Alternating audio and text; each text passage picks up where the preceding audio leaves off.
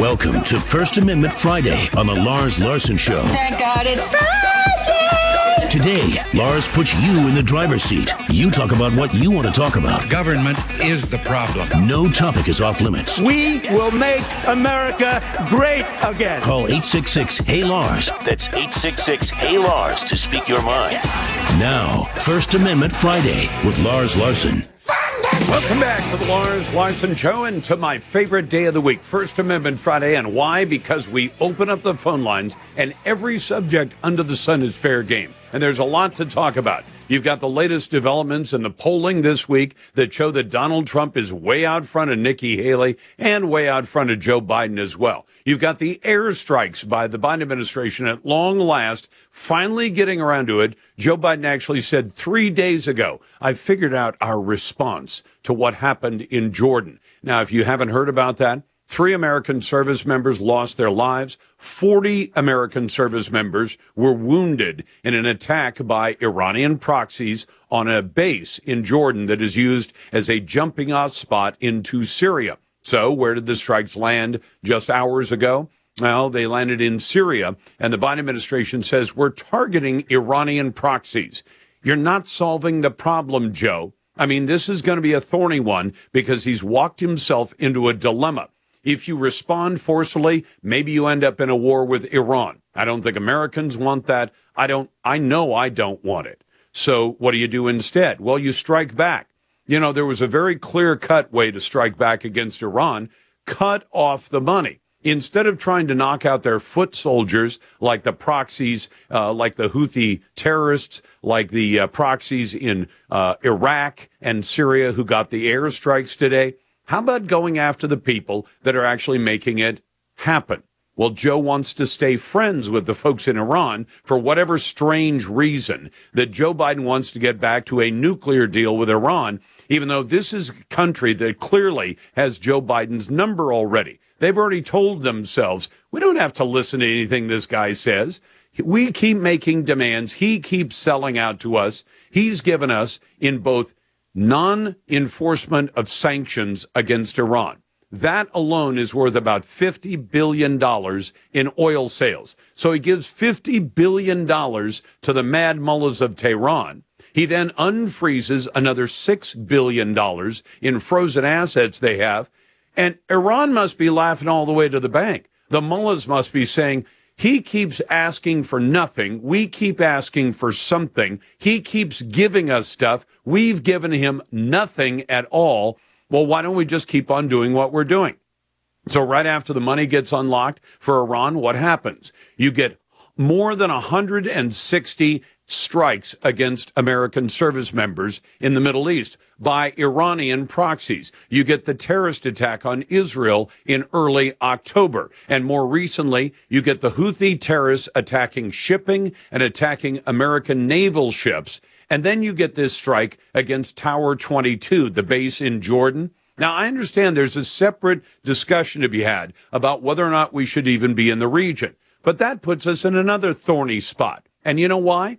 Because if America responds to this by saying, fine, we'll pull everybody out of the Middle East that we possibly can from every single country there, do you know what you'll be telling the bad guys? You'll be telling them, hey, if you attack America enough, if you have enough of these strikes, they will run away.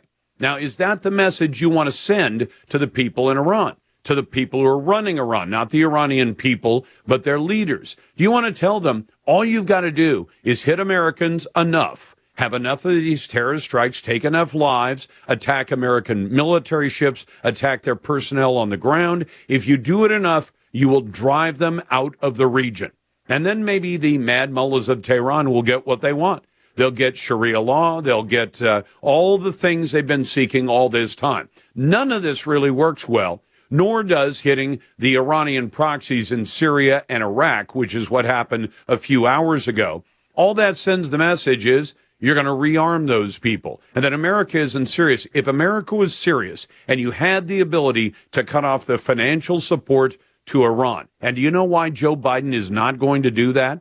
Because that would mean returning to the Donald Trump policies that were in place on the day Joe Biden took office. He'd have to admit, Trump was right. Trump had taken Iran down to where they were on fumes. I mean, they were a country whose bank accounts literally were so low they could barely function. I mean, think of yourself if you're an average wage earner at the end of the month when you're just waiting for that new paycheck to roll in and your bank account is almost empty. I mean, I've been there before in my life. I'm sure that some of you have as well. When you're thinking, I got $10 left in the checking account. Let's hope that no extra charges hit right now because we're on fumes. That's where Iran was the day Joe Biden took office. Where are they now? They're sitting on tens of billions of dollars that happened only because Joe Biden became president. And when they got all that extra money, and then they said, hey, let's start hitting Israel. Let's start hitting America. Let's hit America's troops and its ships and its shipping. And what happens? Joe Biden says, I'm not going to do anything. 165 or 66 attacks on American military personnel in the Middle East, and almost nothing happens. And finally, he does the same kind of thing that Bill Clinton did way back in the day. Remember when Clinton was facing testimony by Monica Lewinsky and all kinds of other trouble, and he needed to distract Americans, so he launched some cruise missiles at a couple of tents in the Middle East. And even at the time, people looked at that and they said, this is such a transparently deceptive move. You're not actually accomplishing anything. You're hitting some empty tents or maybe an empty aspirin factory. I mean, that was decades ago. And Joe Biden is running the same playbook. I know I've got to look like I'm doing something. We'll carry out some airstrikes in Iraq and Syria. It won't really change the equation at all, but at least it'll look like I'm doing something. That's how ridiculous this is. In any case, it's First Amendment Friday. Glad to get your calls at 866-HEY-LARS. That's 866-439-5277. Send your emails to talk@larslarson.com. And our X poll, used to be called the Twitter poll, the Capitol Police have decided to drop any and all charges against staff members in our U.S. Capitol who are having gay sex in committee hearing rooms and videotaping it and putting it online. And you have to say, well, that's disgusting behavior. And I'd say the same thing if it was heterosexuals as well. But what have the Capitol Police decided to do? They're as political an organization as anything in Washington, D.C. They've announced no charges whatsoever.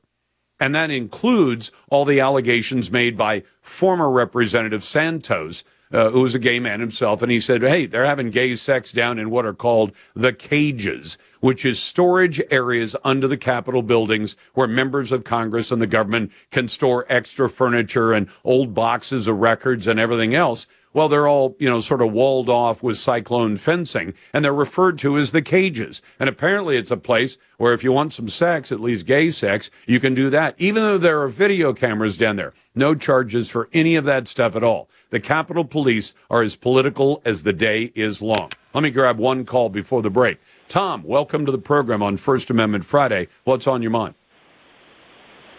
Hey, Lars, I totally appreciate your show. Not only local, but national. I got to tell you something, Tom. I will get back. We'll hold you over, and I'll get to your call a little bit later on. It's First Amendment Friday. Glad to get your calls at 866-HEY-LARS. You're listening to The Lars Larson Show.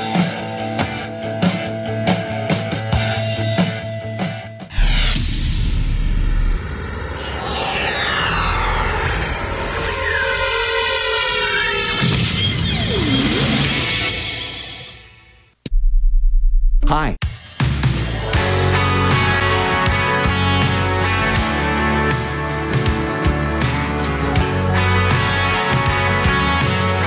I know y'all think it takes balls to be singing what I'm singing, but I'm just saying what you're thinking. This is the Lars Larson Show. Welcome back to the program on First Amendment Friday. Lots of ways to contact us. 866-HEY-LARS. That's the number. If you want to be a naysayer, we'll put you right to the head of the line at 866-439-5277. Emails go to talk@larslarson.com. Vote in our poll on X. You can find that at Lars Larson Show. And, of course, we're on Facebook, although I don't put much faith in Facebook anymore. We're also on Instagram, and you can check that out as well. Let me go back to Tom. Tom, we were up against the break, but what's on your mind today? Hey, Lars, I so appreciate your everything that you stand for. And realistically, my question is, we have all kinds of laws, rules, regulations that are in place that have been agreed to by not only Democrats or Republicans or independents, but why do we not enforce those? I can tell you why, Tom. If the personnel you hire, and they'll, in a lot of cases, political consultants will say personnel equals policy. And what they mean by that is, Tom, I'll take it down from the scale of Congress or anything like that. Imagine you run a little store, a little convenience store, and you hire somebody to be manager either all day or part of the day.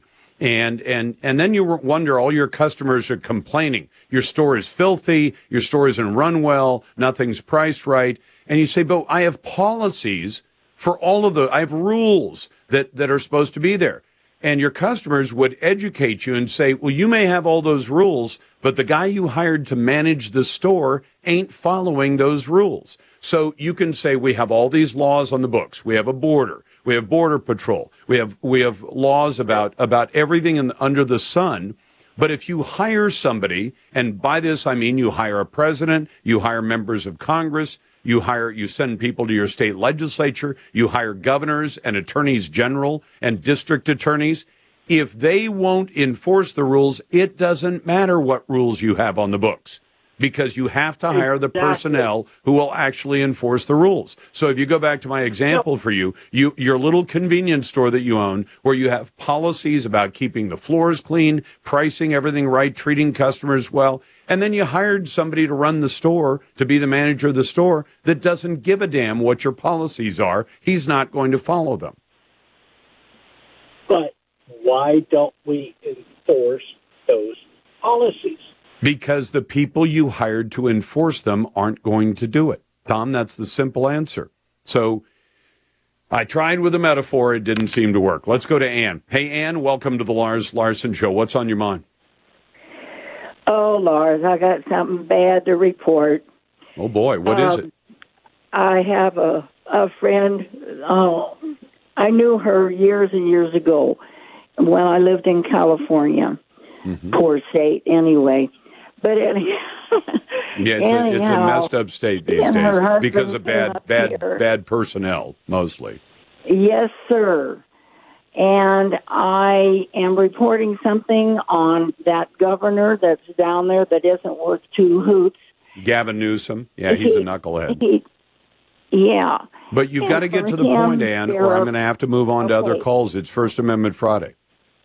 Okay.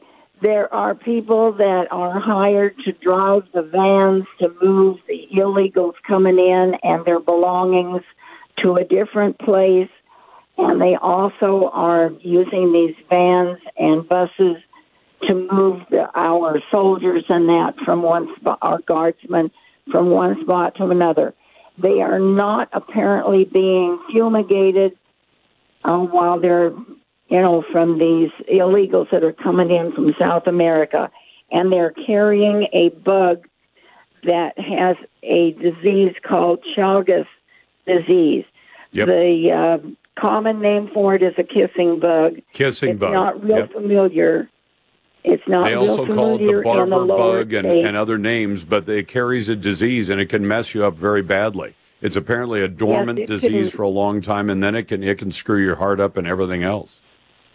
Well, these guys that are driving the vans and that, they've come down with quite a few bites, and one of them lost his job driving the van because he scratched the itches so bad it got infected. Well, we've got to solve that, and you're right. If they're not cleaning those vans out, and then if they're using them for other personnel, and that's a real disaster waiting to happen. Thank you for the call. Let's go to Jay. Hey, Jay, welcome to the Lars Larson Show. What's on your mind? Hey, Lars, how you doing? I like what you said. Well, it's good to hear. And I really liked what you said about Joe Biden just now, and how he doesn't know how to call bingo numbers. And what I mean is the way to clear out those terrorist bingo games is to do B-52. B-52. Or stealth bombers or anything. But here's the problem, Jay. I think Joe knows that people will be distracted by these airstrikes. But if you have a problem, you have a problem that, say, there's a criminal gang or a criminal organization, and you go out and you hit their foot soldiers, who they probably pay pretty well, whether they're selling drugs or committing violent crimes, they're paying them very well. So you don't cut off the people who are able to pay for those crimes to be committed. You just go out and kill foot soldiers left and right. Wouldn't it make more sense to cut off the money that makes all those foot soldiers happen? Well, he had a chance to do that, but then he decided to unfreeze their funds. Well, it wasn't. But, Jay, one of the things, don't get distracted by that either. The $6 billion they unfroze was certainly significant. But it was almost 10 times that size. When Joe Biden came in, Trump had sanctions on Iran. And he said, you're not going to be able to sell oil to our allies. You're not going to be able to do this. You're not going to be able to do that. He had run them down to almost functionally bankrupt as a country. And what happened? Joe Biden came in. He didn't actually reverse the sanctions. He just said, we're not going to enforce them. Like a city or a county or a state saying, oh, yeah, we've got a 55-mile-an-hour speed limit, but we don't enforce it. Well, then you have to change that. You have to go back to Iran and say, you're funding all these terrorist activities. We're not going to go after the terrorists with bombs and bullets. There aren't enough bombs and bullets in the world to get to all the bad guys. We're going to cut off your money supply. And at that point, you send a message that might actually do something. Would you agree? Bingo. Lars, you are speaking the truth, my friend. I mean, look, I like bombs and bullets as much as the next guy. And blowing up terrorists, I think that's a great way for them to end their lives. We'll send them off to the 72 virgins. But you got to cut off the money supply. Let's go to Simon. Hey, Simon, welcome to the Lars Larson Show. Hey, Lars, longtime listener. Always enjoy your thought-provoking commentary. Well, thank you. Today I was calling about Kennedy. I hear everybody talk about Biden and Trump, and then I see stuff for Kennedy where he's saying secure our borders. He's saying Fauci's whole experiment with vaccinations is not right, and he's backed up by congressional testimony on the topic. And I haven't heard your thoughts on Kennedy, and I haven't generally heard him being talked about enough, because I feel like when we're looking at all the chaos in our political system, we got one guy that's going, yeah, this is all horrible. Well, excuse me, second guy, because Trump did the same thing when he ran before and talked about paying for people to take his position. Can I tell you, I have talked about RFK. I think he's kind of irrelevant at this point because he doesn't pull enough political support to beat Trump. He doesn't pull enough political support to beat Biden. And the problem is, a lot of conservatives like you will see a couple of his positions and you'll say, hey, that's great stuff. Right. We'll go for him. A guy who endorsed Hillary Clinton, a guy who admires socialist Bernie Sanders, a guy who's praised Louis Farrakhan and calls him a true partner. He calls the NRA a terrorist group. He's called for a ban on fossil fuel extraction, meaning the stuff you put in your gas, in your gas or diesel truck. He says that AOC is a smart person who's bringing us great policies. He believes climate change is a good deal. The problem is, if you like two or three of his positions, but you would absolutely hate about 20 of his positions, do you really want to support that guy? And I've pretty well ruled him out. He's not pulling any support anywhere, and there's a reason. Conservatives should not like him. The Lars Larson Show.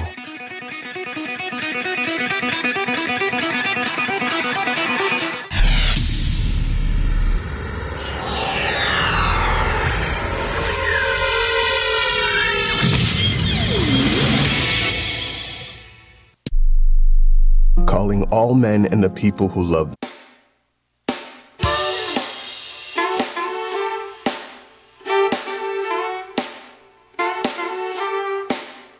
He may talk about serious issues, but even Lars has a sense of humor. I have a joke for you. The government in this town is excellent and uses your tax dollars efficiently.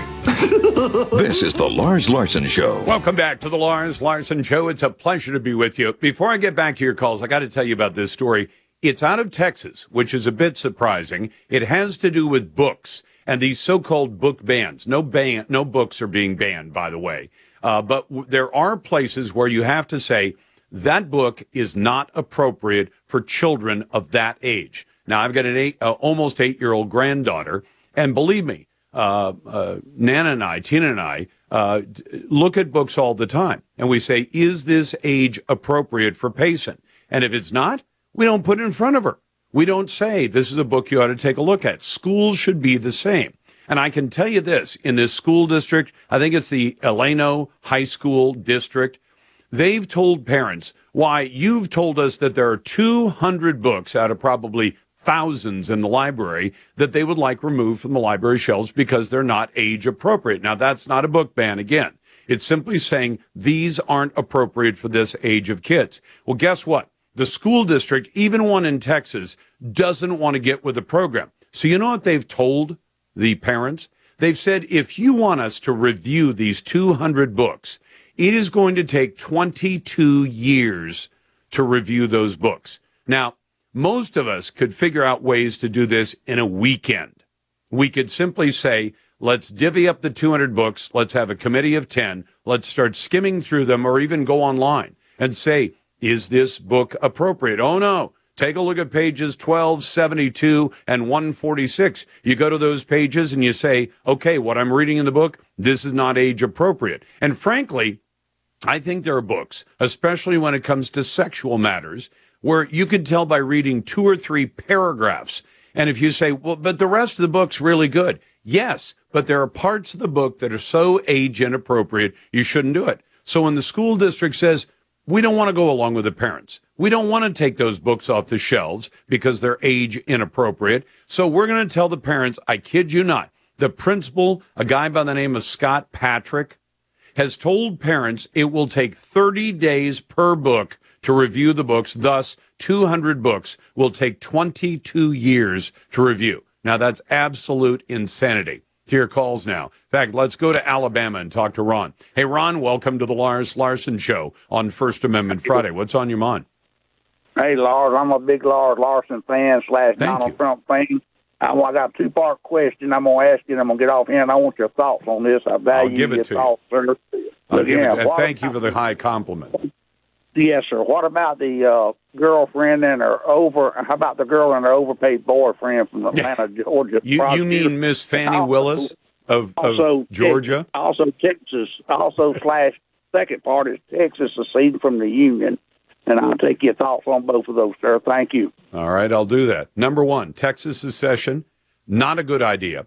When the rest of the United States is this screwed up, the last thing we want to lose is a great state, and Texas is a great state. It's got its problems, too, but I don't see the point of seceding from the Union. I don't see how that fixes anything. I'm against it. Now, Nikki Haley says if the people of Texas decide to secede, that is their legal right. I think Nikki Haley has been smoking something. That doesn't make sense to me at all. It does not encourage me to have greater faith in what she has to say. About Fannie Willis.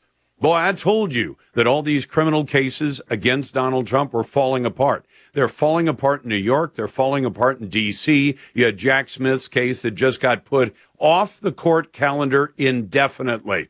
And I think the one in Georgia involving D.A. Fannie Willis in Fulton County, turns out that when she told people she was going to get Donald Trump. So she had to hire, for whatever reason, I don't know, instead of using her own district attorneys on her own staff, she went out and hired a guy from outside, paid him $750,000 to her boyfriend. Her boyfriend that she was sleeping with, which apparently his wife didn't know anything about until fairly recently. And now all of this has come to life, and she's going to get called to testify, probably in front of the Congress, probably in front of a judge. She's in big trouble. Let's go to Ann. Oh, no, sorry about that. Let's go to Debbie. Hey, Debbie, thanks for the call from Idaho. Welcome to First Amendment Friday. What's on your mind? Thank you. I have concerns about people being so positive Trump is going to be elected again because the deep state is so snarky. They're so horrible. I would not be the least bit surprised if they murdered / assassinated him. What makes everybody feel so comfortable that there isn't going to be more cheating at the election, the day of election? I mean, I will vote for Trump, and I put signs up out at my house, and I defend him every way, shape, and form. Good for you. But I don't want to get my hopes up because I don't believe it. And Pence left Trump. Is he really using him for vice president again? No. Well, we already know Donald Trump's going to pick somebody else as vice president. He says he's made the choice already. He just hasn't told the rest of us yet, nor does he have to. Oh. He can wait all the way to the convention, and I think that's a very smart thing to do. We'll find out this summer. That's number one. Number two, Debbie, do you know, I'm going to ask you to look at a very strange place to find some faith that Trump's going to be elected. What does the political left, the Democrat Party and the left end of America believe? They believe that if they don't find a way to throw Trump in jail or convict him of crimes or something else, they can't stop him. So the left in America is convinced that Donald Trump will be elected, especially if he runs against Joe Biden. Now, people have talked about a last-minute swap out, either at the convention or just afterward as we head into the fall. I think that would be a colossal disaster. But, you know, what do they say? When your enemy's making a mistake, don't interrupt him. Well, don't interrupt the Democrats. Well, that's it. When your opponent is making a mistake, never interrupt him. Let him go ahead, or her, go ahead and make the mistake. Sense. So, and as far as the cheating, yes, there will be cheating. I mean, we're virtually guaranteed there will be cheating, which is one reason why for decades I've been hearing from people in politics, if it ain't close, they can't cheat. And if you notice, the last time around in 2020, when there was cheating, and we now know that 35,000 illegal votes cast in Georgia, and the difference between Trump and Biden was less than 12,000. So that's a provable case right there. And we've talked about it on the show. People who voted, even though they didn't live where they lived, they weren't legally registered to vote. And that means their vote should not have counted. And in any court case, here's one of the things that's a little strange about election law, Debbie. Let's say you had an election in Idaho, right? So you're listening on KIDO in Boise. So say you run two folks, man or woman, running for Boise City Council. And let's say 1,000 votes are counted, and one candidate gets 550, the other one gets 450. So you say, well, the guy with 550 won, and the guy with 450 lost. What they've said is, if you could go in and show that there were more than, say, 100 votes that were cast illegally, and you say, but by law, nobody can know who those votes were cast for. They could have all been cast for the winner. They could have all been cast for the loser. But if the difference between the winner and the loser is 100, and you can show them 110 illegal votes, then they throw that election out. Why? Because since you can never know which person voted for which candidate, and I think it's smart that we have ballot privacy. That I can go and vote. Yeah. I don't have to tell anybody who I voted for, nor do you. Nope. But if you can show a greater number of fraudulent votes, votes that were illegal, votes that came in too late, votes that were counted without signatures or dates or all the other things that are required, then you have a fraudulent election. So what happened after 2020? A bunch of the battleground states decided to change their laws to do what conservatives have asked for forever. Make it easy to vote and hard to cheat. And those states acted on that. This will be not a perfect election, but more secure than the last one. Debbie, thanks for the call, and thanks for listening on Kevin Miller's home of KID.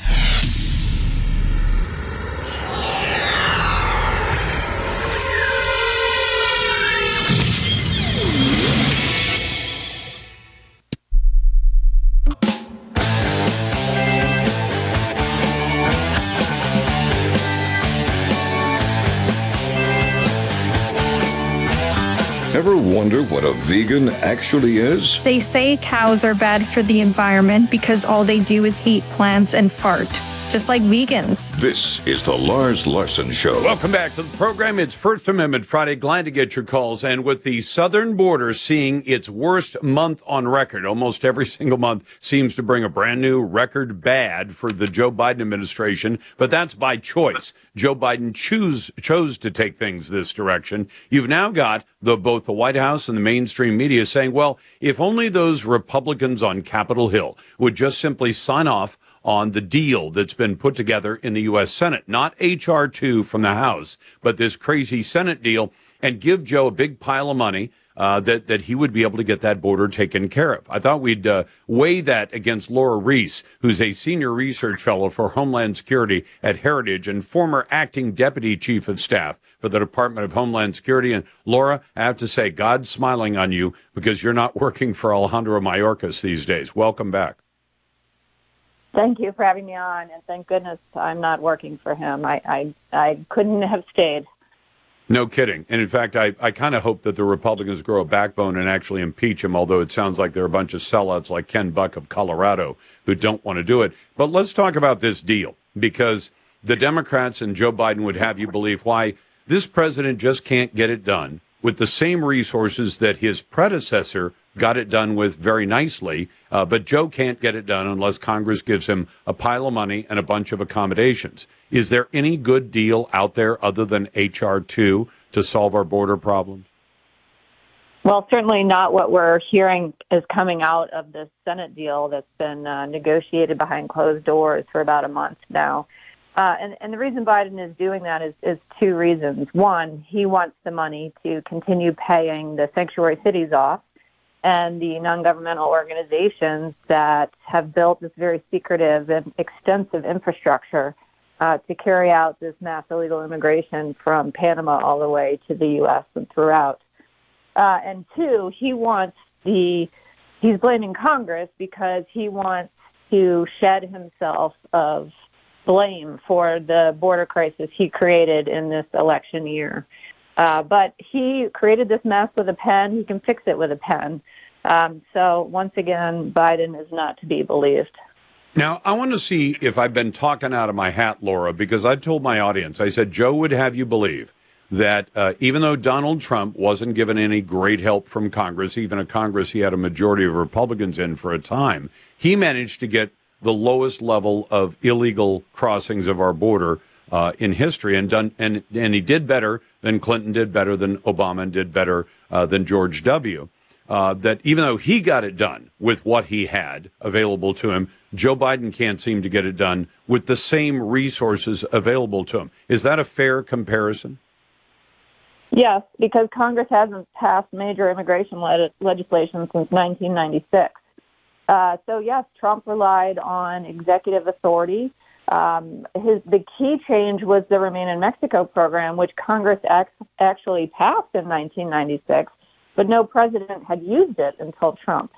And that was a game changer because it stopped the caravans from coming that were coming up here in 2018 and early 2019, when illegal aliens learned that no longer could they say a few words of fear at the border as their ticket to get into the U.S. and then disappear. Once they learned, I have to wait in Mexico months while my immigration proceeding takes place, no thank you, I'm not going to go. And it's not just the months, is it, Laura? Because isn't it true that the vast majority, maybe even 95% of those people who make an asylum or a refugee claim don't have the requirements to earn that claim? And I tell people, they say, well, then change the rules. I said, no, hold on. If I went down and applied for food stamps tomorrow, they'd say, Lars, you make too much money to get food stamps. You don't qualify. This is no different. If somebody comes in and says, hey, the economy of my home country, Guatemala, El Salvador, Honduras, whatever, stinks, and I can't get a good job. No, that's not an asylum claim. There are specific criteria, and most of the people who claim they throw out asylum or refugee status, and they just throw it out there, but they don't actually qualify for it, do they? Yeah, ultimately, immigration judges grant approximately 12% of asylum claims, but that isn't why most apply for asylum. They know that it buys them years here in the U.S. because the immigration court is so backlogged. It has over 3 million cases pending now.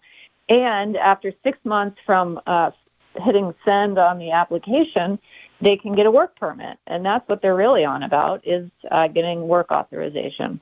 And so, unfortunately, it is built for abuse and fraud, and that's what people do. My experience in court has been people will say and do just about anything to get into the U.S. and stay here. So, you know, filing a fraudulent application for asylum, no big deal to these folks. Well, that's my view of it as well. And this Kamala Harris nonsense about we have to fix the underlying conditions. I went out and I looked up what's the average worker make in Guatemala. Not an office worker, but just the average person. And it's $1,600 a year, not a month, not a week, $1,600 a year. And if that worker comes up and makes minimum wage in most of the big cities in America, they're going to make 20 times that money, or about $30,000 a year. So if you want to fix the underlying conditions, find a way to get a bunch of $15 an hour jobs into Guatemala. Last issue, and that's Mr. Langford. Senator Langford from Oklahoma is working on the deal. He's the lead guy and the negotiator, but he doesn't want to tell anybody what's inside that deal. Should I be appropriately suspicious when a Republican from Oklahoma says, I've got a deal, but I can't tell you what's inside of it? Absolutely. And other senators like Mike Lee and Ted Cruz are calling for adequate time to review this bill so they don't get jammed. It complete different treatment in the House. H.R. 2, the Secure the Border Act, that went through 3 committees. And then those 3 bills were packaged together into one and voted on the floor.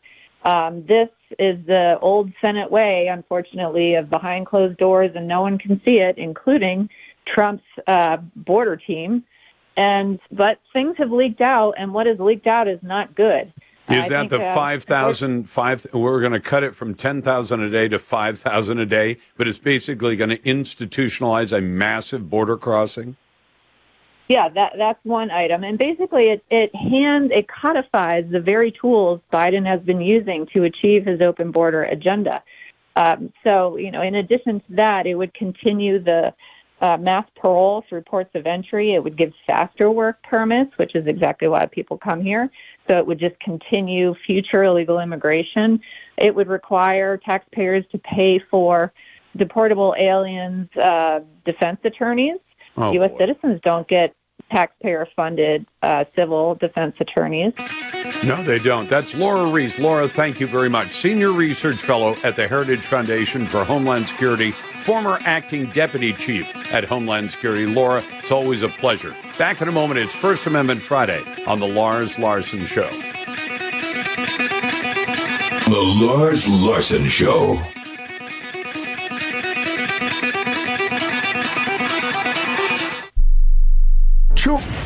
It's Friday on my mind. It's Friday. Woo! Welcome to First Amendment Friday on the Lars Larson Show. Thank God it's Friday. Today, Lars puts you in the driver's seat. You talk about what you want to talk about. Government is the problem. No topic is off limits. We will make America great again. Call 866-HEY-LARS. That's 866-HEY-LARS to speak your mind. Now, First Amendment Friday with Lars Larson.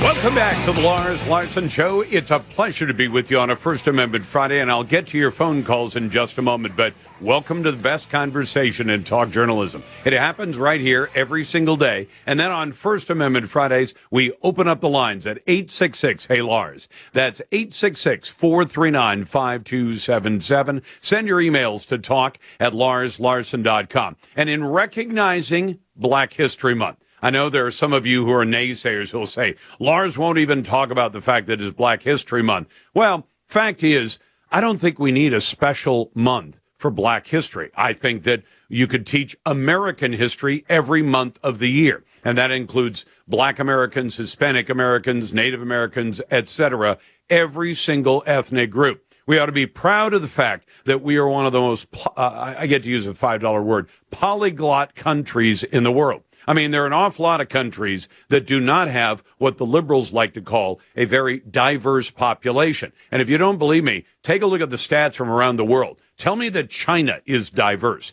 Tell me that Japan is diverse. It's not. They're not. So consider that this country has achieved something that most countries could never even get close to. On the other hand, should we have special accommodations for one group or another? In fact, there was just moments ago a Supreme Court decision about West Point, because West Point, under the guidance of Commander-in-Chief Joe Biden, has decided it wants to keep making choices of who gets into West Point based in part on race.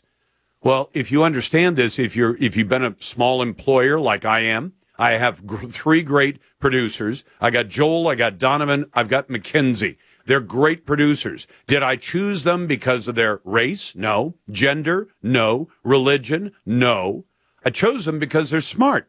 That's how choices should be made. And West Point was asking the U.S. Supreme Court, can we still factor in race? Now, that should have been an automatic no, but I'm convinced that a certain number of Supreme Court justices have simply not read the Constitution. How could you ever justify saying why we'd like to make choices about who gets in to one of the country's great military schools, West Point, and we'd like to make the choice based on smarts, we'd like to make the choice on skills and abilities, and at least in part on race. That should be an automatic no.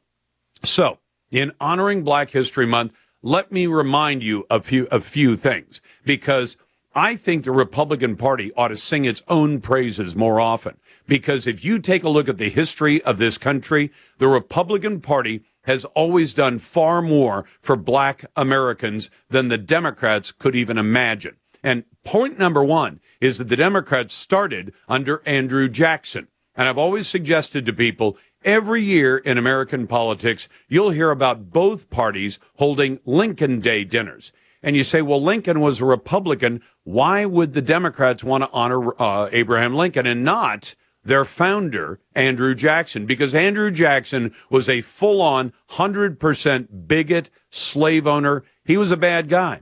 But consider what the Republicans have done in the last 150 years. The Emancipation Proclamation came from a Republican president. The end of the Civil War, and then less than a decade later, the right to vote for women. Now, where did that come from? The Democrats would have you believe, well, the Democrats were in favor of that. No, they weren't. They fought against it. The right to vote, women's suffrage, came from an amendment written by a Republican. Her name was Susan B. Anthony. We remember her name, but a lot of people don't remember she was a Republican. It was introduced in Congress by a Republican senator by the name of Aaron Sargent. I made my own list some time ago. It took 50 years to get that ratified, but Republicans have always been ahead of their times. A Republican president started the Panama Canal. Republicans elected the first woman to the House of Representatives. Republicans began Hoover Dam. And in 1936, and you have to look for this because the woke media won't want to tell you about it, it was Republican American Jesse Owens who humiliated Hitler with 4 gold medals. And it was the president from the other party, FDR, who snubbed Owens by refusing to invite him to the White House or even send him a telegram. Republican Jackie Robinson opened up baseball. The Civil Rights Act, the Reagan tax cuts, the defeat of the Soviet Union, the end of the Cold War, all the actions of American Republicans. Get the Republican Party to start reminding Americans of that proud history just a little bit more than they have up till now. On First Amendment Friday, I'm glad to take your calls at 866-439-5277. And if you're a naysayer, we will put you right at the head of the line. Just stick around for a few questions. Let's go first to George. Hey, George, welcome to the Lars Larson Show. What's on your mind? Hi there, Lars.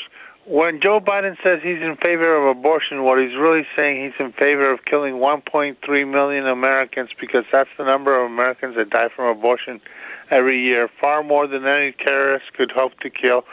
Joe Biden is declaring a war on American lives. Yes, he is. And what's sad about this is the Democrats would like to make this year's election about abortion.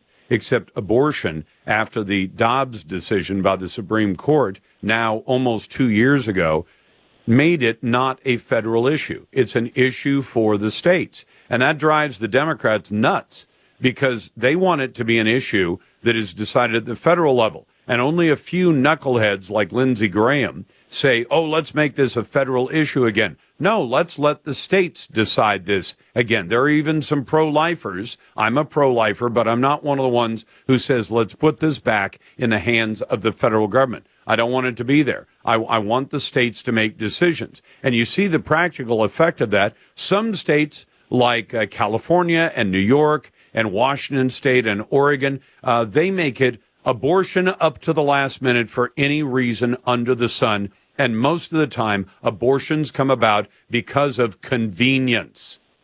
Convenience. Because you'll always hear about rape, incest, and save the life of the mother. That is 2 to 3% of all abortions. The other 97 or 98% are for convenience. People say, a woman says, I have a new boyfriend, but my baby comes from the last boyfriend. That's inconvenient. I have college starting this fall. It would be inconvenient to be pregnant. I have a new job that's starting. It would be inconvenient. I already have 3 kids. 1 more would be inconvenient. Can you imagine telling anybody, yeah, I've decided that because of inconvenience, I've decided to take the life of an unborn child instead of bearing the child that you decided, outside of rape, incest, and to save the life of the mother, you decided to bear that child. Give that baby life, and if you can't properly care for the baby, put it up for adoption, because babies up for adoption, they are in short supply. There are many, many families out there that would thank God all day long and twice on Sunday if they could only get a baby to bring home. So adoption would be a great option. And the pregnancy resource centers tell Americans about that.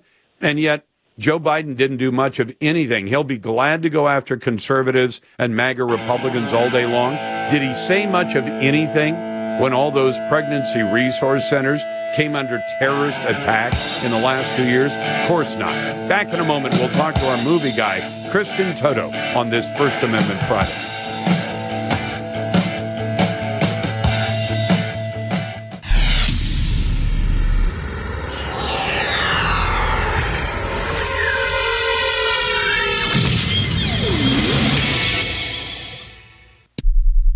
This is a...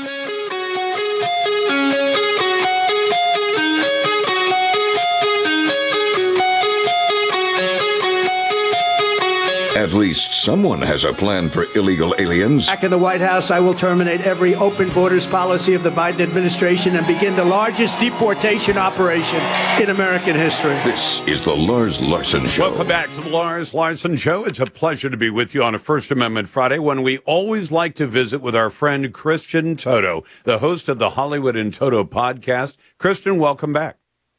Good to be back. We got to talk about Carl Weathers for just a moment, because the news came down earlier today that he had passed away, and he wasn't very old. He was about 76 years old. Yeah, you know, and he's seen, I mean, it's sort of odd to say, but he seemed so hearty. He was always larger than life. He's obviously in great physical shape and always just seemed full of energy. And from his recent appearances, of course, with the Rocky films. And, you know, it's funny, one of the people I follow on Twitter, and he seemed like an upbeat guy, just positive, and he wasn't kind of wallowing in the political waters in a negative way, and he wasn't mean-spirited. And sadly, you know, sometimes it takes a death to have all the people you knew come out and speak so highly of you, and that's what I'm seeing across the political, sort of the pop culture landscape when it comes to Carl Weathers. You know, it's interesting, too, because, I don't follow professional sports that closely. I mean, maybe it's a character flaw. I don't know. But I didn't realize he'd transitioned from the NFL to Hollywood, which does not sound like, I mean, if that were a regular transition, you'd see a whole lot more people from the NFL having an after NFL career in Hollywood. But he did it very, very well. Because, I mean, for my, you know, watching him in Predator or watching him in Rocky or any of these, it seemed like he was perfect for Hollywood, but apparently he was a very good ball player as well. Yeah, you know, that sort of athlete to movie star transition, it's rare. You know, we look at people like Dwayne Johnson and John Cena, who are wrestlers who have become very successful in Hollywood, and they've got the chops. Obviously, they can act. They've got good comedic instincts. So it's not typical. It's atypical. But I think that Carl Weathers made a lot of the work he did look easy, and I think his contributions just to the Rocky saga alone really matter, and making him the villain in a sense, and yet he wasn't a typical villain, and he had charisma, and he had charm, and he had this presence about him. That's what you needed in those Rocky films, and he's in Predator. A lot. He's done comedic work, and I just that one struck me when I saw it across Twitter, or should I say X, earlier today. X. I was like, oh man, come on. Hey, Christian, I'm still having to get. We've had a poll for years, and at one point it was called the Quick Poll, I think, by my predecessor, and then we said, well, let's make it the we'll make it the Twitter poll, which it was for a long time, and now I have to get the muscle memory to call it the X poll, and also explain so that people don't. X is kind of an inconvenient name, but I wanted to ask you about this new movie Argyle. You said it's kind of what, hit and miss.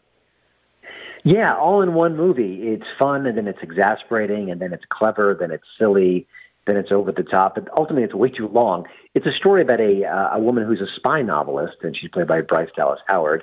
And all of a sudden, the bad guys in real life are coming after her. I guess some of the stories she's written are too close to reality. There's some sort of secret that she's sharing there, and she's got to figure out what's going on.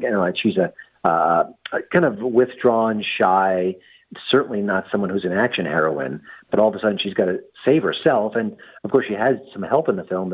Sam Rockwell plays another agent, another spy, but he's there to help her. At least we think he's there to help her. It's one of those movies where things change, and every 10, 15 minutes there are revelations that are shocking and surprising. It's exhausting. For every time I enjoyed it, every time I thought, oh, that sequence worked, I like that character, it just felt like it was on top of the other, on top of the other, on top of the other. So a mixed review from me here. If you like spy movies, if you like tongue-in-cheek action, if you like some of the stars here, it's got a really loaded cast, including Henry Cavill, maybe give it a chance. But I just wish a movie like this would maybe cut out 20, 30 minutes. It goes about 2 hours and 20 minutes. It's too much. This should be light. It should be breezy. It should be in and out. And I think the fact that they really drag it out hurts the film. It's funny because, Christian, I've told you before, I used to make documentaries for television. And most of them are very serious subjects and all that. And so not too many. Mount St. Helens is probably my best one. But I remember going to bosses before saying, oh, boss, I got this great, subject matter and great material and all this, and I need 90 minutes. And he'd say, cut it down and leave the best 60 on the air.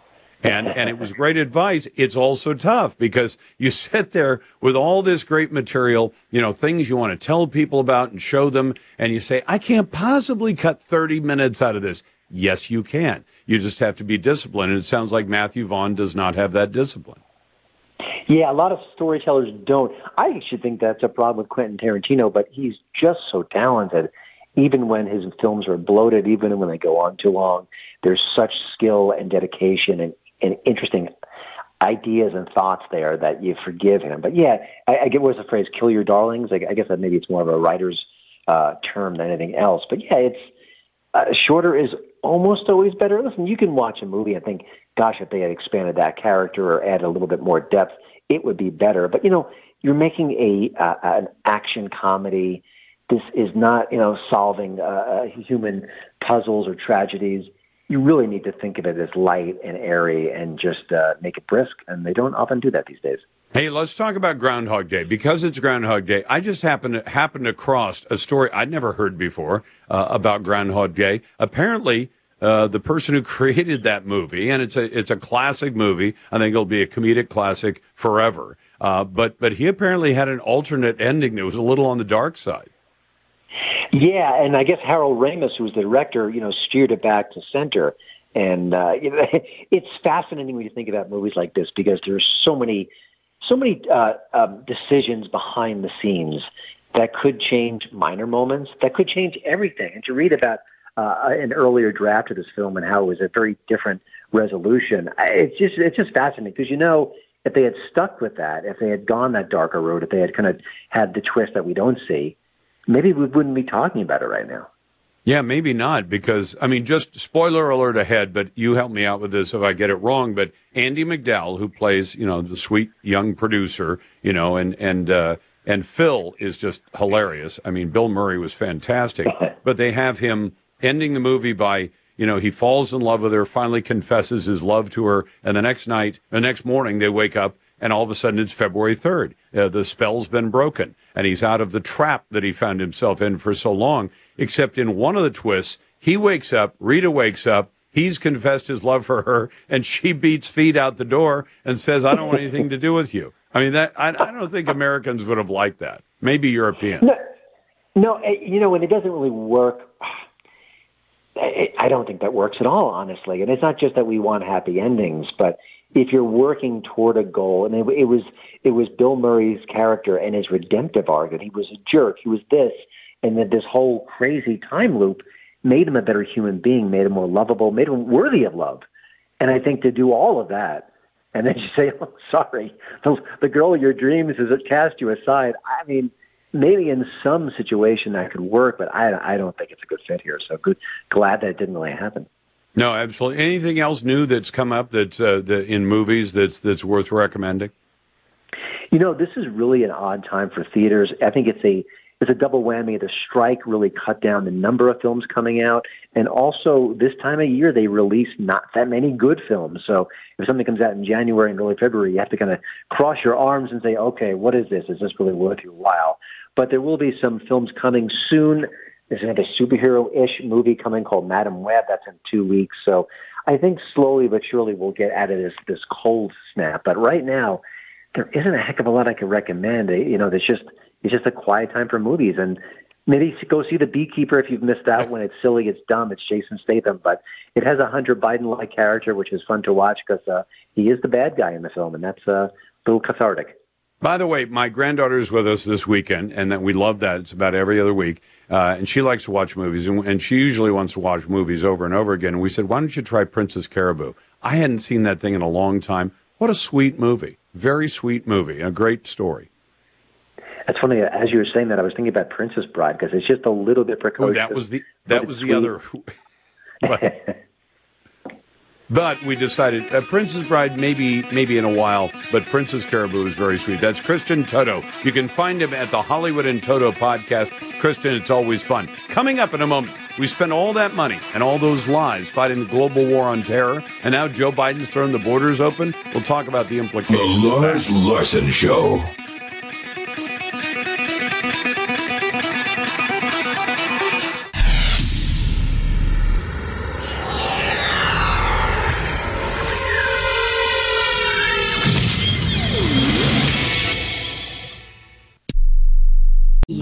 You've brought them into...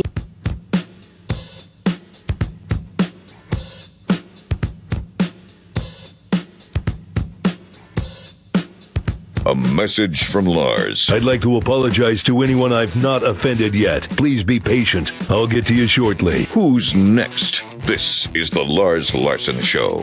Welcome back to the Lars Larson Show. It might strike a lot of you as a bit ironic that there were a lot of American lives and a lot of American treasure that was spent in the global war on terrorism, only to find an America now headed by Joe Biden that's simply allowing terrorists to flood across our border. So I thought it'd be especially interesting to talk to Namrata Singh Gujral, who is the creator of a new documentary called America Invaded. Namrata, welcome to the program. Lars, thanks for having me. Now, what inspired you to put this documentary together, and how did you manage to have the, I guess, happy coincidence that it comes just as America is marking about 10 million illegal entrants to the United States across our southern border, including a stunning number of known terrorists, convicted criminals, and the like? Yep. So a couple of years ago, I had put out another documentary titled America's Forgotten, and it was on the immigration issue on the border, but it had a lot to do with humanitarian stuff going on at the border, et cetera. And I was doing screenings across the country, and a Gold Star mom reached out to me in Houston after the screening, and she said, I love your movie, I loved everything you did, but I wish you'd paid more attention to national security. And national security was not an angle that we had investigated with America's Forgotten. And as we kind of started looking into it, we were making a sequel to the film we just ran into this whole thing 2 years ago, well before we are now discovering as America at large about the terrorists. We started finding out a couple of years ago. We got some interviews south of our border, and the rest is history. We made the movie, and it's just coincidental. It's coming out. It's releasing today. And is it releasing in theaters or streaming, or where can people act? I know this is going to be the question I'm getting, Namrata, is where can I get to it? It's streaming, AmericaInvadedFilm.com. There's a few channels. We're going to be doing what's called a rolling release. So over the next few weeks, we're going to be adding more streaming channels. But this weekend, we're on, we did a partnership with Salem Now, and we also have a partnership with Rumble. We're going to be on their homepage. And you can also watch the film. We're trying to promote other platforms that are interested in showcasing good content in America that allows the American people to understand what's happening in our country. And by the way, do you worry at all? Because this is one of the concerns I've got. We've been on Rumble. We're on Instagram. We're on a number of those platforms. We're also not on places like YouTube and others because they tend to let you build a following. And then they say, oh, you said something that we think is impolitic, and they kick you off. And so my producers, I just said, we're not going to bother with that. Do you worry about getting throttled by some of these platforms? Absolutely. So when I released America's Forgotten, I remember we had a green light from Amazon Prime, and they put it back for re-review. What is a re-review? I mean, when you review it, that, by essence is a viewing of the picture and reviewing it and green lighting it. And then we raised hell, and after a few weeks, they finally put it on. It did really well. So this time around, I think it's important for filmmakers like me to support the platforms that support our content. And part of the way I can support the platforms is by letting them have the privilege to release the picture first. Because if we're just going to continue to give it to platforms like YouTube or Prime or others that don't care, then, at the end of the day, what does it matter? We're not really doing anything beneficial for platforms that are trying to help us. So I made that very important decision this time to only put it on platforms initially that support, I wouldn't say conservative, just conservative causes, but common sense causes. Yeah. And by the way, Namrata, I always look for a way where it's going to intersect with my audience as close as possible, because a lot of the issues we talk about are sometimes things that are a bit distant. But in the case of the border, when I've gone to events like Feet to the Fire, and I meet people who spend a lot of time on the border, and they'll come in with stacks of thrown away picture ID, and I'll tell you why this is relevant. And I say, oh, well, why is this thrown away? And they say, well, because this was clearly thrown away by somebody who's from Cuba, who's from some other country where being identified as Cuban when you get to the border is not going to be convenient. You want to tell the Border Patrol, well, I'm from El Salvador, Guatemala, Honduras. Those are countries in good odor with the Biden administration. And then they'll let me in. And people wonder, well, what happens then? Well, then the Border Patrol says, who are you? Where are you from? What's your name? What's your date of birth? And you give them, I guess, whatever you want to give them. So the guy from Cuba gives you a fake name, a fake country of origin, and a fake, fake DOB. And they put that down on a piece of paper. And how does this become relevant? When they go to Tucson Airport or any other airport with the free airline ticket that American taxpayers have paid for, and they're about to get on, the Border Patrol literally has institutionalized their fake ID. They say, well, if you told the Border Patrol your name is this, and your DOB is this, and your country of origin is this, it matches our record. So go ahead and get on the airplane.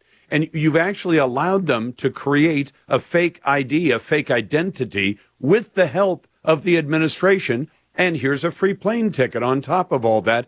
And we remember why we have the tough, TSA security at the airports is to tell all Americans we have to keep America safe by running you through screening. So if you show up without your picture ID, you're not getting on. But this guy who was at the border, 2 weeks ago and lied about who he was, threw away his picture ID because he didn't want to be identified as who he actually was, is getting on the airplane with you. Yep. So, Lars, not only is that, by the way, happening on a daily basis at this point, multiple times a day, and not only is that outrageous, you spelled it out correctly, not only is it outrageous, but let me explain to your audiences currently, in the current scenario, how dangerous that is. We have a story in America Invaded of a guy called Muhammad, and I want to make it very clear, We actually, not all Muslims are fundamentalist Islamists. There's some great people in the world, and they're correct. Experts. But unfortunately, jihadism is an important faction of Islamic fundamentalism, right? We have a story of a guy called Muhammad. He comes to the border in Mexico. We track him. He changes his name to Martinez. He lives in Mexico for several months. He learns how to speak Spanish. He learns the culture. Again, you know, with the skin tone. Look, I'm an immigrant of color. I'm a person of color. I'm brown skinned. I mean, if I went to the Middle East or I went to Mexico, I could be either, right? With the way I look. Yep. He comes in. So think about that. The Muhammad Martinez story, I call it in the movie. The Muhammad Martinez story is happening several times over every single day today in the U.S. And when you've got Martinez coming in and you think you're being humanitarian, in a lot of cases, it's not Martinez, it's Muhammad from Yemen or Afghanistan or Iran, who was 5 days ago burning the American flag before he boarded that plane to come to Mexico. No, and the end result is we all remember the, you know, the story, endless stories where they were done on the fake driver's licenses from the 19 hijackers on 9/11. And you say, okay, we can't let that happen. Now we've literally got, and I have to say it's Joe Biden's border patrol because it's his policies that these men and women are being forced to enforce that say, we're going to actually facilitate people creating a fake identity. If they tell the border agent, this is my name, this is where I'm from, they will, you know, put you in the system. And literally the system that they check at TSA is to look in the system and say, well, what did you call yourself at the border? I called myself this. Okay, that's your official name. You're officially in our records. You're safe. And they've yep. created the very thing that would be illegal for Americans to do, making fake ID, trying to get it past TSA. That's a crime. And yet they're actually helping these people to do it. You got to see this story. It's America Invaded. Its producer is Namrata Singh Gujral. Ms. Gujral, thank you so much. And best of luck to you. And thanks for doing this. Lars, I appreciate it. AmericaInvadedFilm.com, and thank you so much. Very good. AmericaInvadedFilm.com. Your calls are welcome on a First Amendment Friday, 866-439-5277. Send your emails to talk@LarsLarson.com. And you're listening to The Lars Larson Show.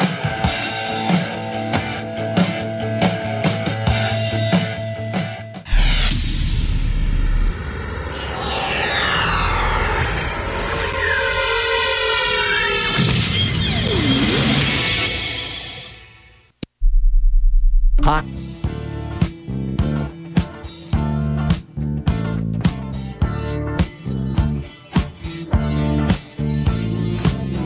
And now, this musical message to anyone who wants to indoctrinate our school children. Hey! Teacher! Leave them kids alone! Welcome back to The Lars Larson Show.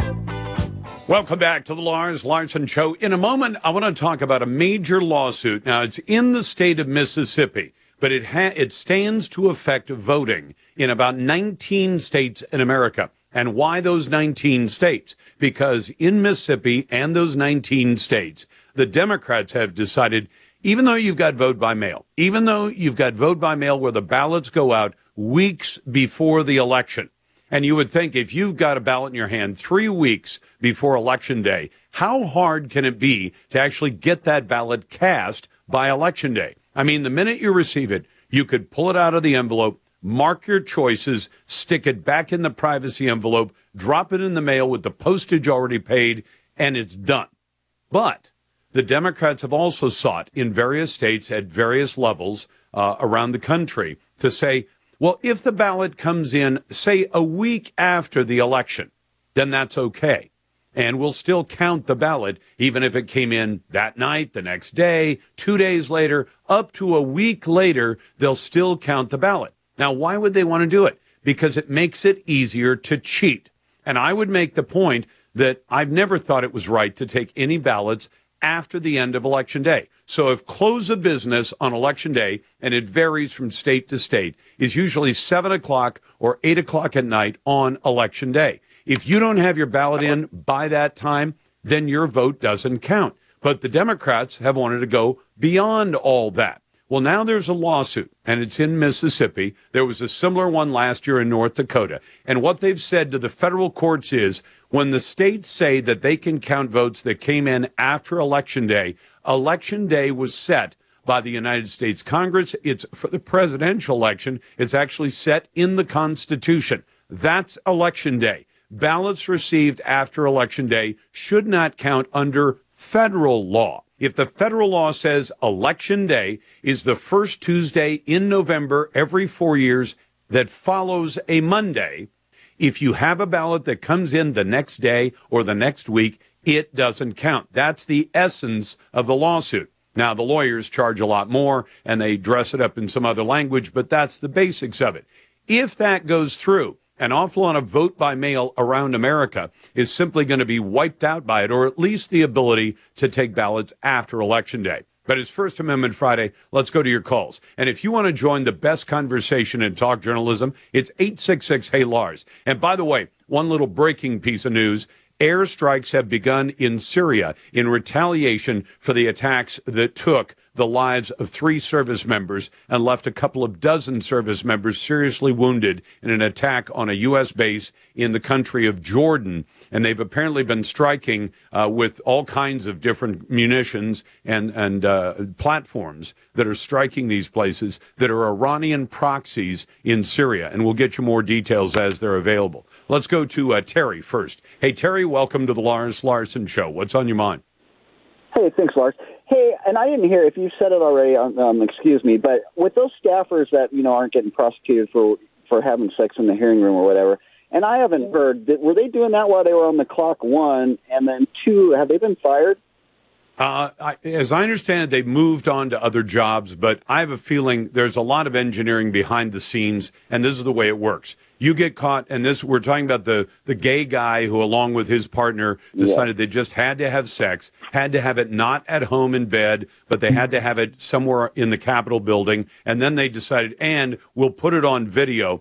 I can almost guarantee it was after business hours, and then the argument would come, if you're a Senate staffer or a House staffer, are you pretty much on the clock just about 24 hours a day? But even then, even if you said it happened outside of work hours, I don't think that matters. They've done something disgusting in a Capitol hearing room, and I would say the same thing if it was a couple of heterosexuals as well. Let's go to Jeff. Hey, Jeff, welcome to First Amendment Friday. What's on your mind?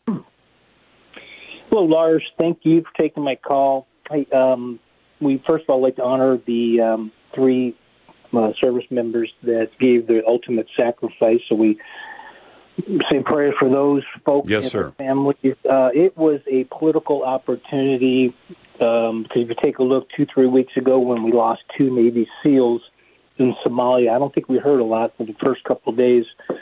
But it's the 3 service members were black.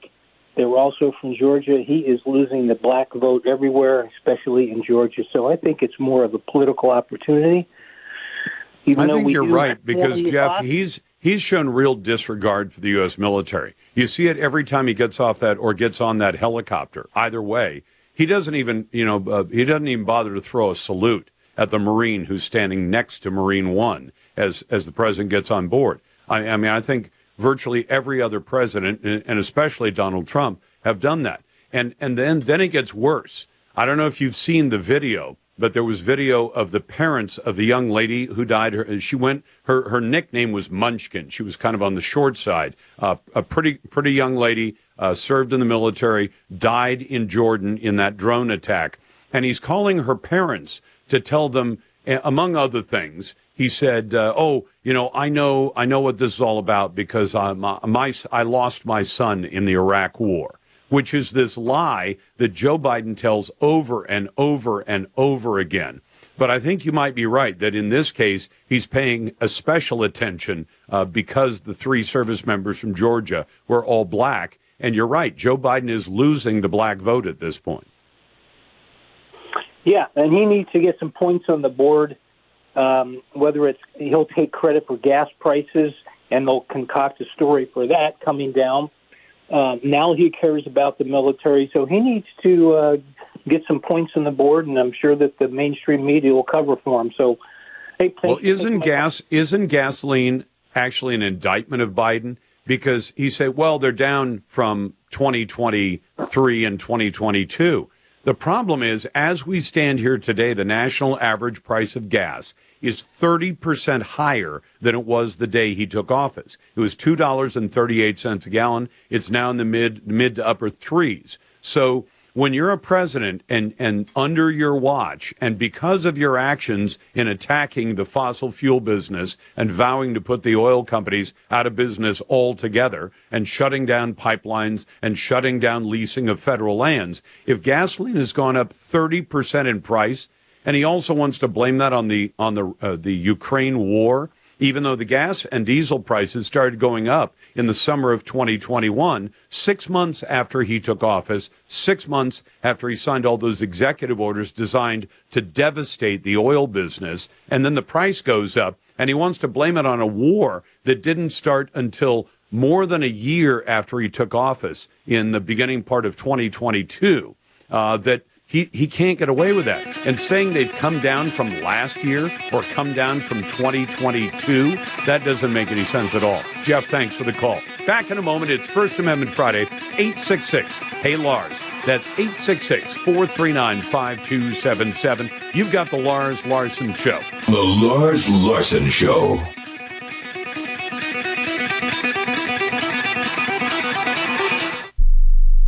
About courage, I learned...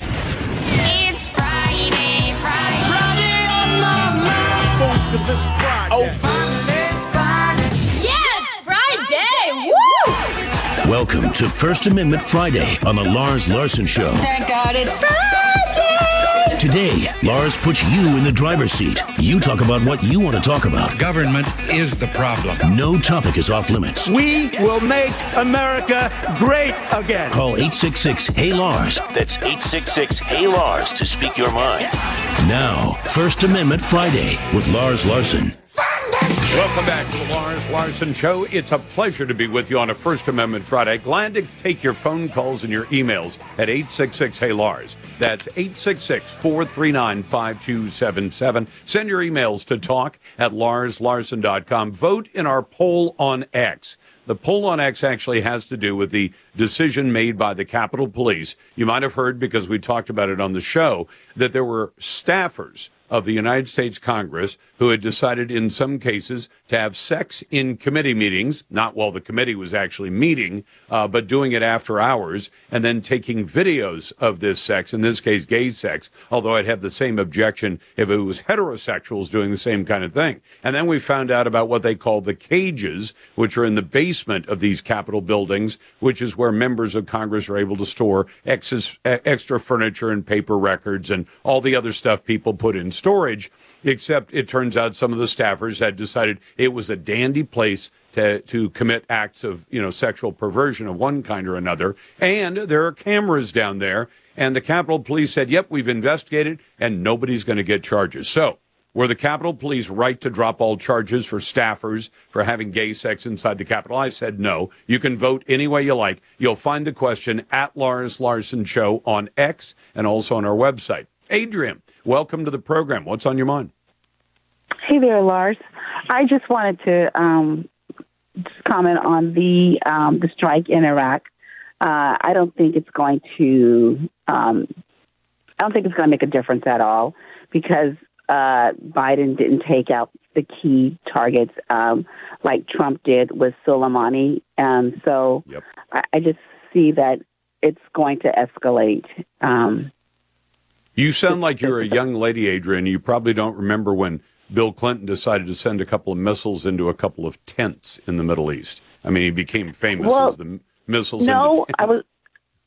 I was born in 1962, so I'm not. I do remember the Clinton administration, the whole thing. But thank you for the compliment. But this administration is absolutely feckless beyond words. That's one of my favorite words lately, because there's a lot of fecklessness going on almost everywhere. In fact, I've tried not to overuse that word. But, Adrian, it kind of put me in a quandary because I wanted to see some kind of response. We can't have 3 service members die and 40 service members get wounded and then say, well, we're not going to do anything. So do nothing is not a good option. And then, the option of, well, let's go, let's have the military hit a bunch of targets. In this case, they say they're hitting Iranian surrogates or proxies in places like Syria and even in Iraq. And you say, well, is that going to send the message? You know what I would have preferred, and I said this yesterday, when Biden came in, Trump had already put some really tough sanctions on Iraq. On Iran. Yes, he did. But what happened was Joe didn't reverse the sanctions or eliminate them. He just said, we're going to stop enforcing them. So Iran was able to jack up its oil exports to the tune where they said the first year that the non-enforcement of the sanctions was in effect meant about $50 billion to the country of Iran, which is a tremendous amount of money into the pockets of people who are, by anybody's estimate, the biggest sponsors of terror on planet Earth as a state. And so you say, and then he unfroze $6 billion and said, but it's only going to be used for bandages and good stuff, like humanitarian things, which was hogwash as well. If Joe Biden were to say, like he's being forced to say on so many other things, I think I'll go back to the Trump policy, which, as you understand, is not very likely to happen because he wants to do anything, on the border, anything but the Trump policy. On Iran, anything but the Trump policy. Anything. On the JCPOA, so I get it. I wish he takes some meaningful action and send the message to the people who are sponsoring this stuff. I wish he would put a chokehold on them like Trump did, and they dare not mess with our men and women. It's just, and then to wait this late to do something because they don't want to escalate, they don't want to start. It's just beyond me, and it's just frustrating. And I can't wait till 2024 when we get Trump back in the office. 2025. I wish it was. I'm sorry, 2025. I wish you're just engaging in wishful thinking. Adrian, you wish he was, yes, because if Trump walked in there today, do you remember when they made the big deal a couple of months ago because he said he would be a dictator, and now they're all running around, see, he wants to be a dictator. He said, I want to be a dictator on day one, and I'll do two things. I'll shut down the border, and we'll drill. And how many Americans do you think, if they said he's going to act like a dictator on day one and cause us to start drilling for oil and natural gas and shut the border, and those are his two dictator acts, and after that, he'll just go back to being the best president of the 21st century. I think, Trump's going to win big, and we have to win big this year because otherwise they'll cheat. Absolutely. Absolutely. Well, Lars, thank you, and have a wonderful weekend. Thank you, ma'am. You have a wonderful weekend as well. It's First Amendment Friday. Let's go to Ed. Hey, Ed, welcome to First Amendment Friday. What's on your mind? I have an idea. Okay. We need to lock the border down, but, as a veteran, it just saddens me to see all my brothers and sisters not being taken care of when they come back from war or whatever. I say, take the BA, who knows where all these people are, and use them to lock the border down. Well, first of all, thanks for your service. Thanks for your service. And second, I agree with you that we've got to do something for homeless vets and for vets with other problems. But a job is not the problem that they're up against, because America has had for the last several years millions of unfilled jobs.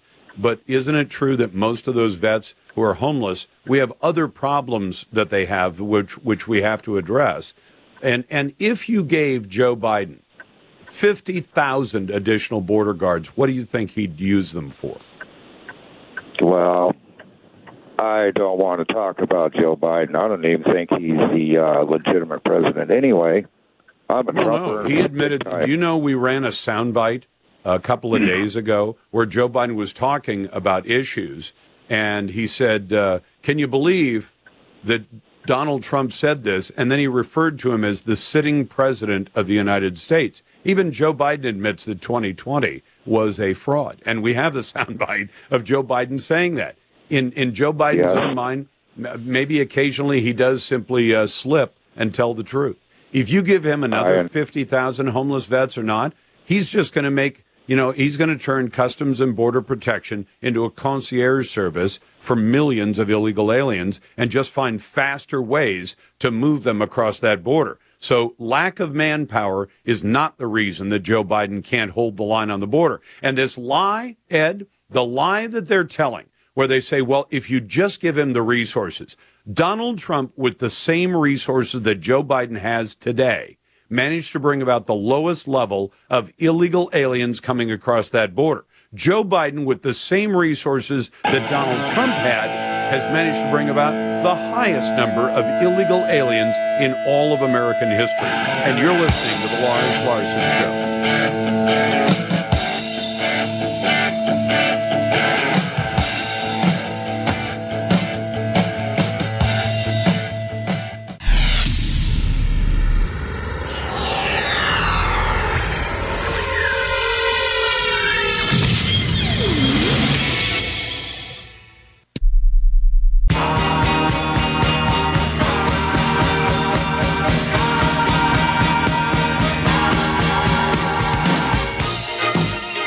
People always ask Lars if he wants to run for public office, like president. Do you know how much power I'd have to give up to be president? This is the Lars Larson Show. Welcome back to the Lars Larson Show. If you want to join the best conversation in talk journalism, it's right here at 866-HEY-LARS. That's 866-439-5277. If you're a naysayer, we'll put you right to the head of the line. If you want to send an email instead, talk@LarsLarson.com. And, of course, you can always vote in our poll on X. Used to be called Twitter. Now it's the X. So we're calling it the poll on X. In any case, the question is there every day at Lars Larson Show. You can also find it on my website at LarsLarson.com. There's a bigger joke in America than a doddering, demented Joe Biden bumbling around, clearly not in charge of what's going on as president of the United States. Clearly, somebody else is pulling his strings, probably Obama. If there's a bigger joke than him, it has to be Alejandro Mayorkas, the Homeland Security Secretary, who, just like Baghdad Bob during the U.S. invasion of Iraq, would stand there in front of television cameras and say, there are no American tanks in Baghdad, when literally there were tanks about 300 yards from where he was standing. Alejandro Mayorkas has made himself into the modern-day Baghdad Bob. And I'm glad to see that the House of Representatives is finally going to bring articles of impeachment against Mayorkas. So I thought we'd talk about it with Congressman Cliff Benz, who represents the 2nd Congressional District in Oregon, newly appointed chair of the Natural Resources Subcommittee on Water, Wildlife, and Fisheries. Congressman Benz, welcome back. Thanks, Lars. Great to be with you. And you've been willing to take some pretty tough questions on this show about why you voted for things that I didn't always agree with you on, but are we going to be able to get the deed done? Because you released a statement saying we now have, evidence that Mayorkas has flouted immigration law. I think that evidence has been there since the beginning, in my personal opinion. Would you tell me why now, and is the House going to get it done? Well, as to the first, Lars, the question has never been, does he need to go? The question is, do we have the proper facts for impeachment? That's always been the issue. None of us are going to disagree with your take on Mayorkas. None of us. The challenge is, how do we make the best case we can to the Senate so we increase our chances of actually getting rid of the guy under the Constitution? And so what has happened since November, when the first set of, I'll say, modest articles were brought, is that we have been able to get the situation back into the committee. We've had more hearings to bring in people who were actually hurt, suffered from harm by folks who had come across the border who should have been detained but were not. We've had hearings with those people coming in. And that provides us with a solid foundation for impeachment. And that is what now is reflected in the what I'll call the dramatically improved and revised articles that just came out of the committee earlier this week. And I would also say there's two articles. The first is, as I just said, reflective of violations of laws that he should have been detaining people and he wasn't. And then secondly, his obstruction of Congress's work to try to figure out what in the world he's been doing on the border. Those are two excellent foundations to move this matter out of the House, because this is merely an indictment, over to the Senate where we can have a trial, and hopefully the Democrats will step up. I said hopefully. Yeah, but you really don't expect that a Senate controlled by the Democrats is even going to take this measure up. So they're going to park it under somebody's backside, and it's going to sit there till the end of the Congress, isn't it? Well, yeah, that may be the case, but under the Constitution, it's my duty to do what I've been doing. Oh, I know. I'm not disputing that, Congressman. I've been begging for this guy to get impeached. I want to see Joe Biden impeached as well, because I think he's committed high crimes and misdemeanors. But to your point about having the proof now, I'm not disputing what you said. When would you say is the first time that Alejandro Mayorkas lied to the American Congress about this subject, that the Congress has a constitutional duty and responsibility to provide oversight of? When was the first time that you remember him lying to the Congress? Wasn't it at least a year ago, maybe 2 years ago? Yeah, actually, I think it was. I'm on judiciary, Lars, as you know, and I've been able to ask him direct questions. I can tell you, as I sat through those hearings, that he was lying at least 2 years ago. So if he was lying to the Congress, and the Congress is instructed by the Constitution, provide oversight, and you find that somebody who's managing the homeland security of America is lying to the oversight body, shouldn't that be enough to boot the guy based on high crimes? Because lying to Congress can be a criminal act. I know Merrick Garland's never going to go after it, but if the Congress says you lied to us, you committed a crime, doesn't that constitute high crimes and misdemeanors? Well, I happen to agree that it does. But remember, Lars, we were not in the majority 2 years ago. We just took over the majority, a year ago. And during that period of time since, we've been aggressively putting the case together against him. And they put together I'm saying the Oversight Committee, Chairman Mark Green, did a good job of putting together a five-step approach to dramatically improve our chances of getting this right and robbing the Senate of any argument otherwise. Now, sure, just like you say, they'll try to get rid of it on some grounds, who knows.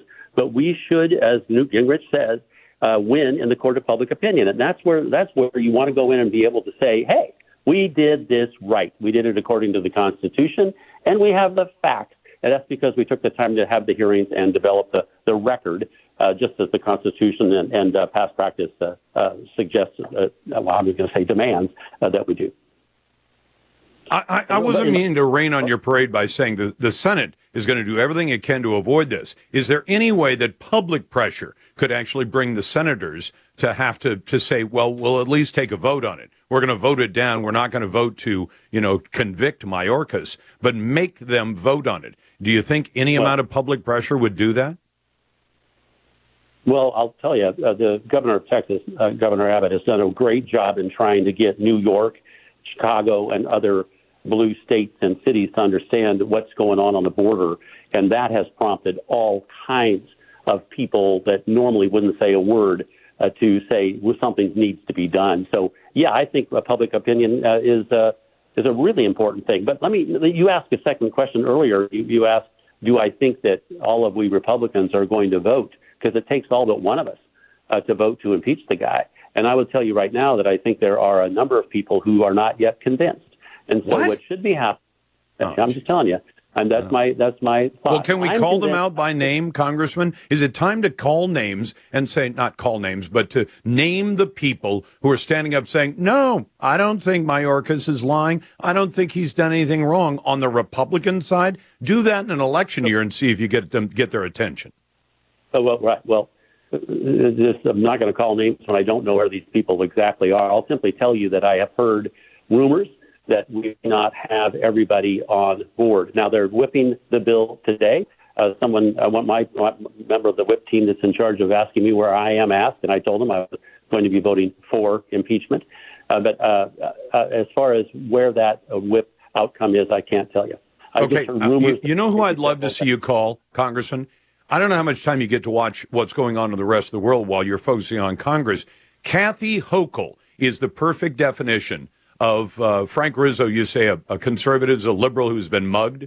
She had two cops beat down in broad daylight in Times Square last weekend. And she was asked yesterday, should these people be deported? And this is the former sanctuary state governor. And she said, yeah, they should be deported. Can you imagine calling the governor of New York to testify in those impeachment hearings and ask her, has your city been done dirty by what Mayorkas has engineered on behalf of Joe Biden? I think that might actually get some attention down there. That's Congressman Cliff Bentz. He represents Oregon's 2nd Congressional District. We'll be back in a moment. I'll get to your phone calls and emails. If you want to join what we call the best conversation in talk journalism, it's always right here at 866-HEY-LARS. That's 866-439-5277. If you're a naysayer, we'll put you right to the head of the line. We've always done it. We always will. If you want to send an email, talk@LarsLarson.com. You can also vote in our poll on X. It used to be called Twitter, now it's X. You'll find that at Lars Larson Show.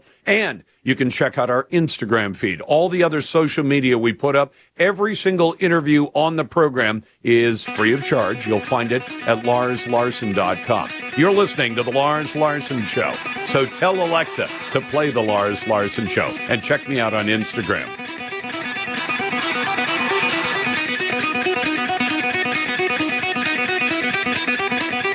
The Lars Larson Show.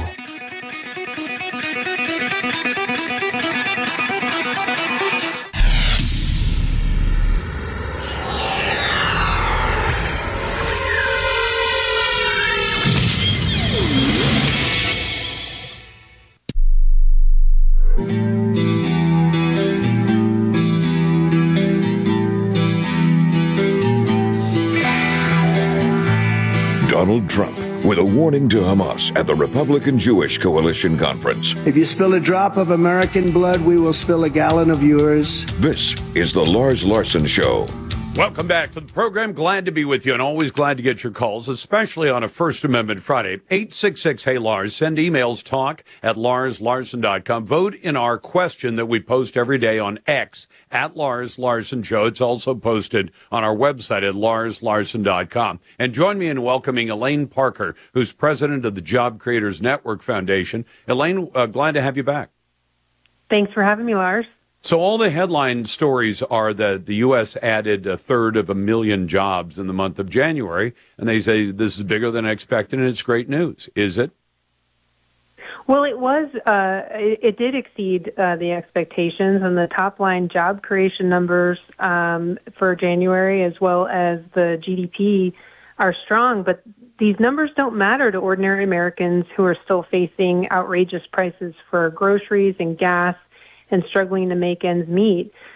These economic reports that come out just are not translating to Americans in practical terms because they are still living under 3 years of compounded inflation. And so while the rate of inflation has come down, it's the rate of increase has come down. Inflation has not come down in the sense that our pricing and the cost of everything is still very inflated, and people are still suffering in that sense. Right? And inflation is increasing still at twice the rate of the Fed's target. And here's the threat that looms out there is from this kind of jobs report and the strong GDP is that it will convince the Fed to postpone the planned rate cuts this year and prolong the credit crunch that our small businesses are dealing with. Yeah, and when you take a look at the amount of money people are making and the amount of cost increases, because to some extent the consumer price index is deceptive because it leaves out big categories of things that all of us have to buy to get by every day, and food and or fuel and things like that. So I mean, where do we stand at that point? You know, average. Wages versus the increase in average wages versus the increase in the cost of everything we need. We're still underwater, aren't we? Well, Americans have been falling behind as far as wage increases for the last 3 years because of this prolonged inflation. And that's very difficult for people because those at the lower end of the income spectrum, I mean, gas is still inflated, groceries are still inflated, the cost of everything is still inflated. Small business owners tell us that their biggest concern is still inflation after all this time. And it's very difficult for them because they have so much trouble passing those costs onto their consumers because they're so price sensitive.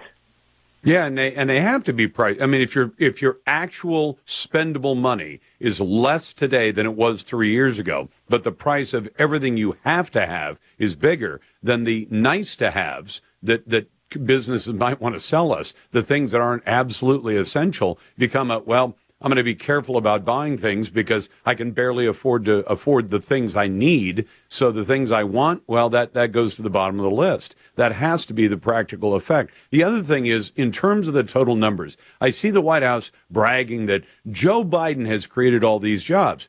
Are we back at this point at the level or near the level where we were before the pandemic? We did return all of the jobs that we lost pre-pandemic. It's just the problem is that the Biden administration takes credit for backfill jobs that were lost during the pandemic, and then the few million that he's created on top of that. He hasn't created as many jobs at the same point as in his presidency that Trump created. If you take out the backfill jobs that I guess you could really say were originally Trump-created jobs. Yeah, because if you had a restaurant and the restaurant shut down and laid off its workforce, and now the business is operating again, hired everybody back, that's net gain of zero. At that point, it has to be new jobs. And I keep seeing news. UPS just announced they're laying off 12,000 people. Now, they have a massive workforce, but that's still 12,000 really good jobs that they just shed. And you're seeing, it's like almost every day I'm seeing plans by companies to cut back rather than to expand. And it sounds like that's where they're going this year. Am I wrong in that impression? Well, look, I mean, we hear job cuts nonstop. I mean, Facebook cut jobs last year. Amazon's cut jobs. You just mentioned UPS. There's a continuous job, cutting of jobs in corporate America with big companies. They're always shedding jobs. They're always looking to cut costs in that area. And that's why we have to look to our small businesses, which is where 2/3 of all new net jobs are created. And so we have to get our government to stop spending so much so that we can bring the interest rates down. We can allow our small businesses to get enough credit to access credit in an affordable way that allows them to invest in their business, invest in their employees, and expand their businesses, because that's where the jobs are going to be. That's where jobs are going to be kept, not in big corporate America. And by the way, if they were planning to cut back, Elaine, the no-pain kind of cutback they could do right now is simply say to all the to all the governments they shoveled out money to, states, cities, and counties, we sent you all this money during the emergency, for the emergency is over, therefore kick back all the dollars that we handed to you that you haven't spent. And as I understand it, that's hundreds of billions of dollars, isn't it? I've read the same, that those numbers are very large. And what you need to remember is we ran a near record deficit for 2023 of $1.7 trillion. I know that the president likes to brag that he cut, millions of dollars out of the deficit. Well, it was simply because COVID spending stopped; those programs ended, but we still hit a record of $1.7 trillion. And for 2024, we're on track to hit $2 trillion, and that doesn't even include consumer credit card debt, which is at a near record high as well. I mean, this economy is really—it's over $1 trillion, isn't it? It is, and the growth of this economy is really being propped up by this reckless record government spending and consumer debt. Unbelievable. Elaine, thanks so much. I appreciate the time. Thanks so much. That is Elaine Parker, president of the Job Creators Network. To your calls now. Let's start with Rick. Hey, Rick, welcome to the Lars Larson Show. What's on your mind? Hey, I was wondering if you've seen the new ads on Fox. I don't watch Fox much these days, but I'll take your word for it. Are they for TikTok? Yeah, they're saying that TikTok's the greatest thing that ever happened to their life. How could information get out any better than TikTok? Everybody should be listening to TikTok. I thought this was a Chinese infiltration app. It is. And by the way, Rick, I never have had TikTok on any of my family's devices. I won't have it in my house because it is a Chinese communist spy device. And I know that sounds like I'm wearing my tinfoil hat too tight, but when we talk to serious people in the cybersecurity business, and they say the reason, I mean, it's probably one of the best things that a country, for communist China, TikTok's great. They say, we're going to get all these Americans who are all going to sign on to TikTok. They're going to see it as the greatest thing since sliced bread. They're going to install it on all their devices. Then they're going to take it into their workplace. That's what they're saying on TV. Yeah, well, they're going to take it into their workplace. They're going to take it into their home. And they are scooping up massive amounts of data from that with the massaging of artificial intelligence, that data is a gold mine for the Chinese communists to use against the United States of America. It's not going to work out well for us.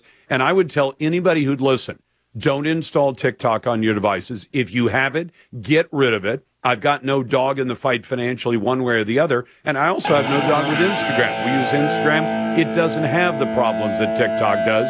TikTok is letting the Chinese communist buddies of Joe Biden spy on your life, your company, and frankly, your personal business. Back in a moment. It's First Amendment Friday, and you're listening to the Lars Larson Show.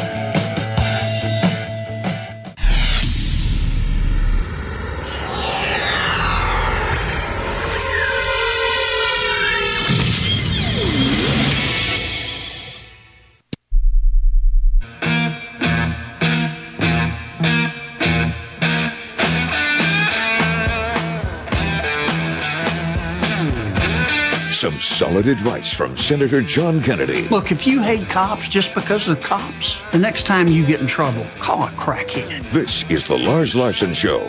Welcome back to the Lars Larson Show. It's a pleasure to be with you. I got to tell you something. Joe Biden seems to be doing everything wrong on purpose to deliberately damage this country.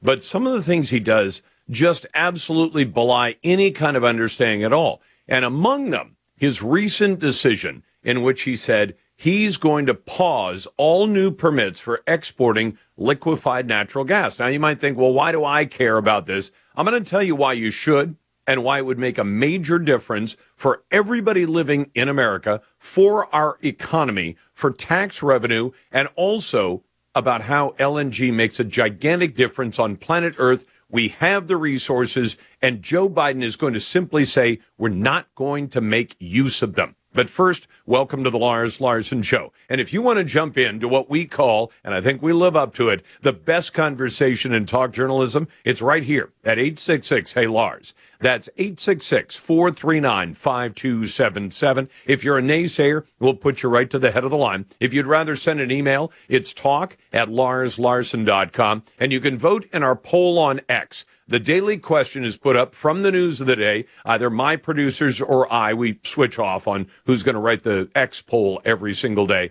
We try to keep it as fresh as possible. You can find that at Lars Larson Show on X, what used to be called Twitter, and also on our website at LarsLarson.com. And I usually try to be as transparent as I can with you about anything where I might have a bias. I have a tremendous positive bias when it comes to natural gas. Now, do I make any money from natural gas? No, I pay for it.